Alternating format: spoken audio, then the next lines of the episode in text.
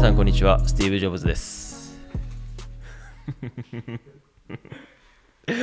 はいすいません。ふざけました、えー今回はですねまあポッドキャストをやっていこうと思うんですがあのちょうどですね収録してるのがねえっと今日何日だ？21日なんでアップルの新製品があのまあ、発表されたということで、まあ、動画クリエイターの、ね、僕が今回この Apple 新製品の発表会についてどう思っているのかでそして製品についてどう感じているのかっていうのを、えー皆さんにお伝えできたらなと思っております、えーちなみに現在の時刻、えー8時になっていまして、まあ、この後ね別の収録もするんですけれども、まあ、引き続き7階の閑散としたスタジオで撮っております。またちょっとね、スタジオツアーとかは、えやっていこうと思いますので、お楽しみにお待ちください。ということで、えっ、とですね、アップルの新製品発表会、まあ、あの深夜の2時にあったと思うんですけれども、まあ、今回ちょっとね、全然見てなくてですね、まあ、それはあの最近ちょっとあの本業といいますか、そのまあ、トランスインクの、まあ、事業の方で、まあ、結構時間がねなくてですね、まあ、いろいろと、まあ、忙しいと言いますか、ま朝7時にはオフィスにいて、まあ、夜11時ぐらいにオフィスから出るぐらいのもうずっとオフィスの箱詰め状態みたいな 感じで、まあ、日々楽しくやらせていただいているので、まあ、そこの生活習慣を崩して2時に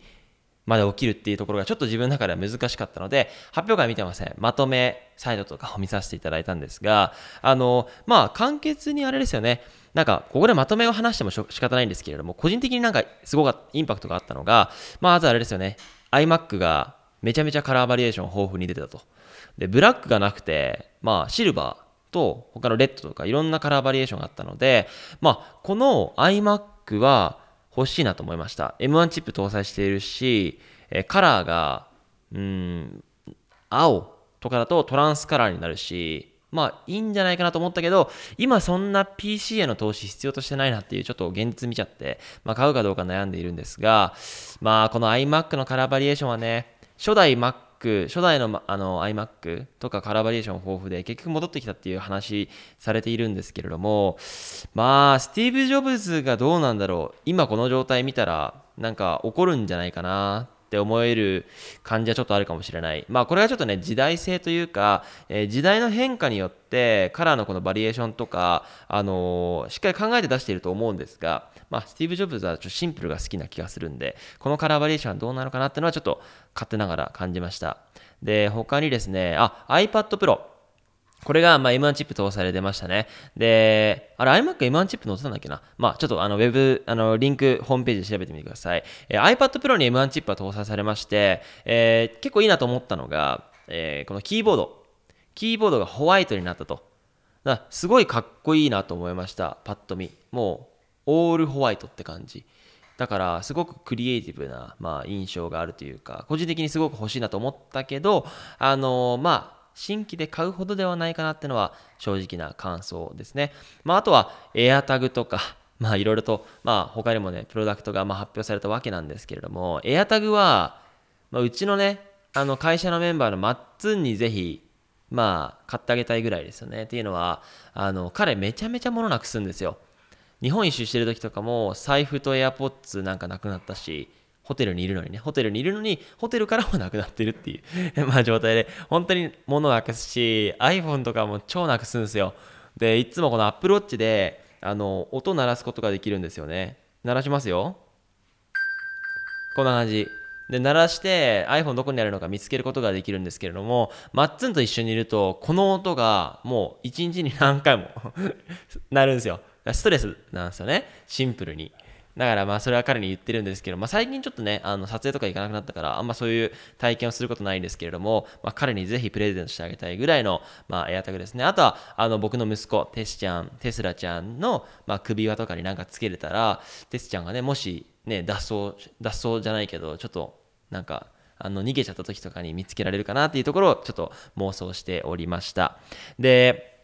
なんでだろうな、まあ結論から言うとね、まあ長くなりすぎてもあれなんで、動画クリエイターの僕が、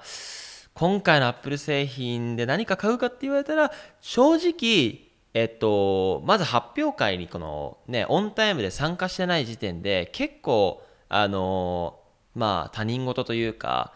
なんかプロダクトすぐ買って自分がレビューするっていうマインドではないんだなってのはちょっと自分では感じているんですがあのシンプルにあの既存のプロダクトからのアップデートが多かったので、まあ、iMac はね新しいカラーがあったんですけれどもなんか動画クリエイターとして、まあ、出る出番はあんまないのかなっていうのは思っているし、えー、結構 Apple って本当まあ素晴らしいプロダクトをね世に出しているし多くの方がレビューしているのでまあ僕が動画クリエイターの僕があえてこうやってレビューとかをする必要性って、まあ、あんまないのかなっていうふうに、まあ、最近感じたので、まあ、今回はレビューはまあしないしシネマティックを作る予定とかもまああまりないですね。